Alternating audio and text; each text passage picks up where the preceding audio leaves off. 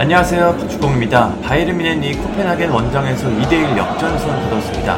생각보다는 쉽지 않은 경기였는데 그래도 침착하게 한 골씩 따라붙으면서 결국 역전까지 성공했습니다. 바이에른 뮌헨은 이번 승리로 UEFA 챔피언스 리그 조별리그 36경기 무패 행진 33승 3무라는 엄청난 기록을 쓰게 됐습니다. 이 기록은 이미 신기록인데요. 자신들의 기록을 계속해서 이어가고 있습니다. 원정 18경기 무패도 신기록입니다. 바르셀로나를 제치고 새로운 역사를 썼습니다. 바이에른 미넨이 왜 세계 최고의 구단 중 하나인지 이 기록만 봐도 알 수 있을 것 같습니다. 이 경기에서 김민지 선수는 우파메카노와 함께 선발로 출전해 센터백 라인을 구축했습니다.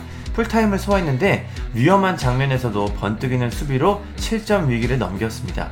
후반 6분에는 순간적인 패스로 골키퍼와 1대1 상황이 벌어졌는데 김민재 선수가 빠르게 커버해서 공을 빼앗았습니다. 이거 참 위험한 순간이었습니다.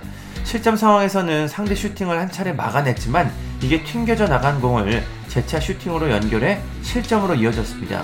김민재 선수 입장에서는 사실 할 일을 다 한 장면이었는데요. 조금 더 멀리 걷었다면 더 좋았겠지만 슈팅을 한 차례 막은 것만 해도 수비수로서 역할은 다 했다고 생각이 됩니다. 김민재 선수는 이후에도 침착하게 수비 라인을 지키면서 팀의 2대1 역전승을 도왔습니다. 경기가 끝난 후 김민재 선수는 현지 언론들로부터 어떤 평가를 받았을까요?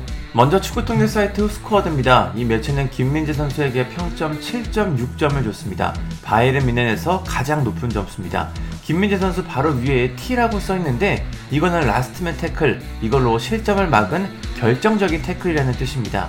김민재 선수 다음으로는 동점골을 넣은 무시알라가 7.2점, 르로이 사네 7.1점, 마즈라위 7.1점을 받았습니다. 축구 통계 사이트 품목도 한번 살펴보겠습니다. 여기서는 김민재 선수가 8.3점을 받았습니다. 8.4점을 받은 마즈라위 다음으로 높은 점수입니다. 이 매체도 김민재 선수가 참 좋은 활약을 했다고 평가했습니다. 그럼 김민재 선수의 스탯을 한번 살펴보겠습니다.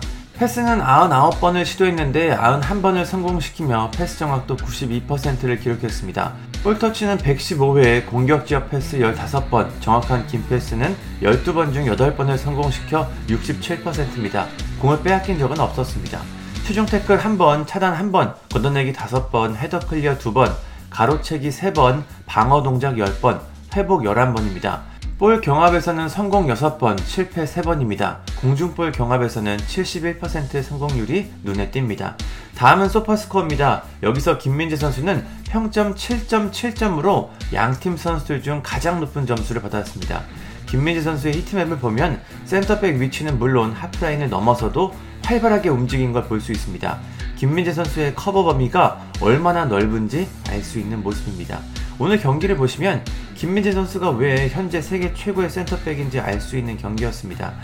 독일 매체 바바리안 풋볼웍스는 오늘 바이에른 미넨 수비가 전체적으로 탄탄했지만 여기서 김민재는 고개를 끄덕이게 만들었다. 마테우스가 비판한 뒤에 확실하게 변화된 모습을 보여주는 것은 참 재밌다. 실점은 김민재의 잘못은 아니었다. 사실 그는 앞선 기회를 막았고 그거는 골로 이어진 기회보다 더 위험한 장면이었다 라고 평가했습니다. 최근 독일의 축구 레전드 로타어 마테우스는 김민재 선수가 바이에른 뮌헨의 불안 요소라고 평가했습니다. 나폴리에서 보여준 모습, 우리가 기대하는 모습이 나오지 않았다. 뭐 이런 취지의 발언이었는데요. 김민재 선수에 대한 기대감이 워낙 높기 때문에 나올 수 있는 발언이었습니다. 이번 경기를 봤다면 분명히 만족을 했을 것 같습니다. 김민재 선수는 순조롭게 독일 무대에 적응하고 있습니다. 이번 시즌 김민재 선수가 어떤 성적표를 받게 될지 벌써부터 참 기대가 됩니다. 감사합니다.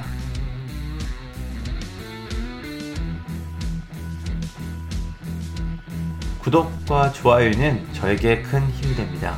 감사합니다.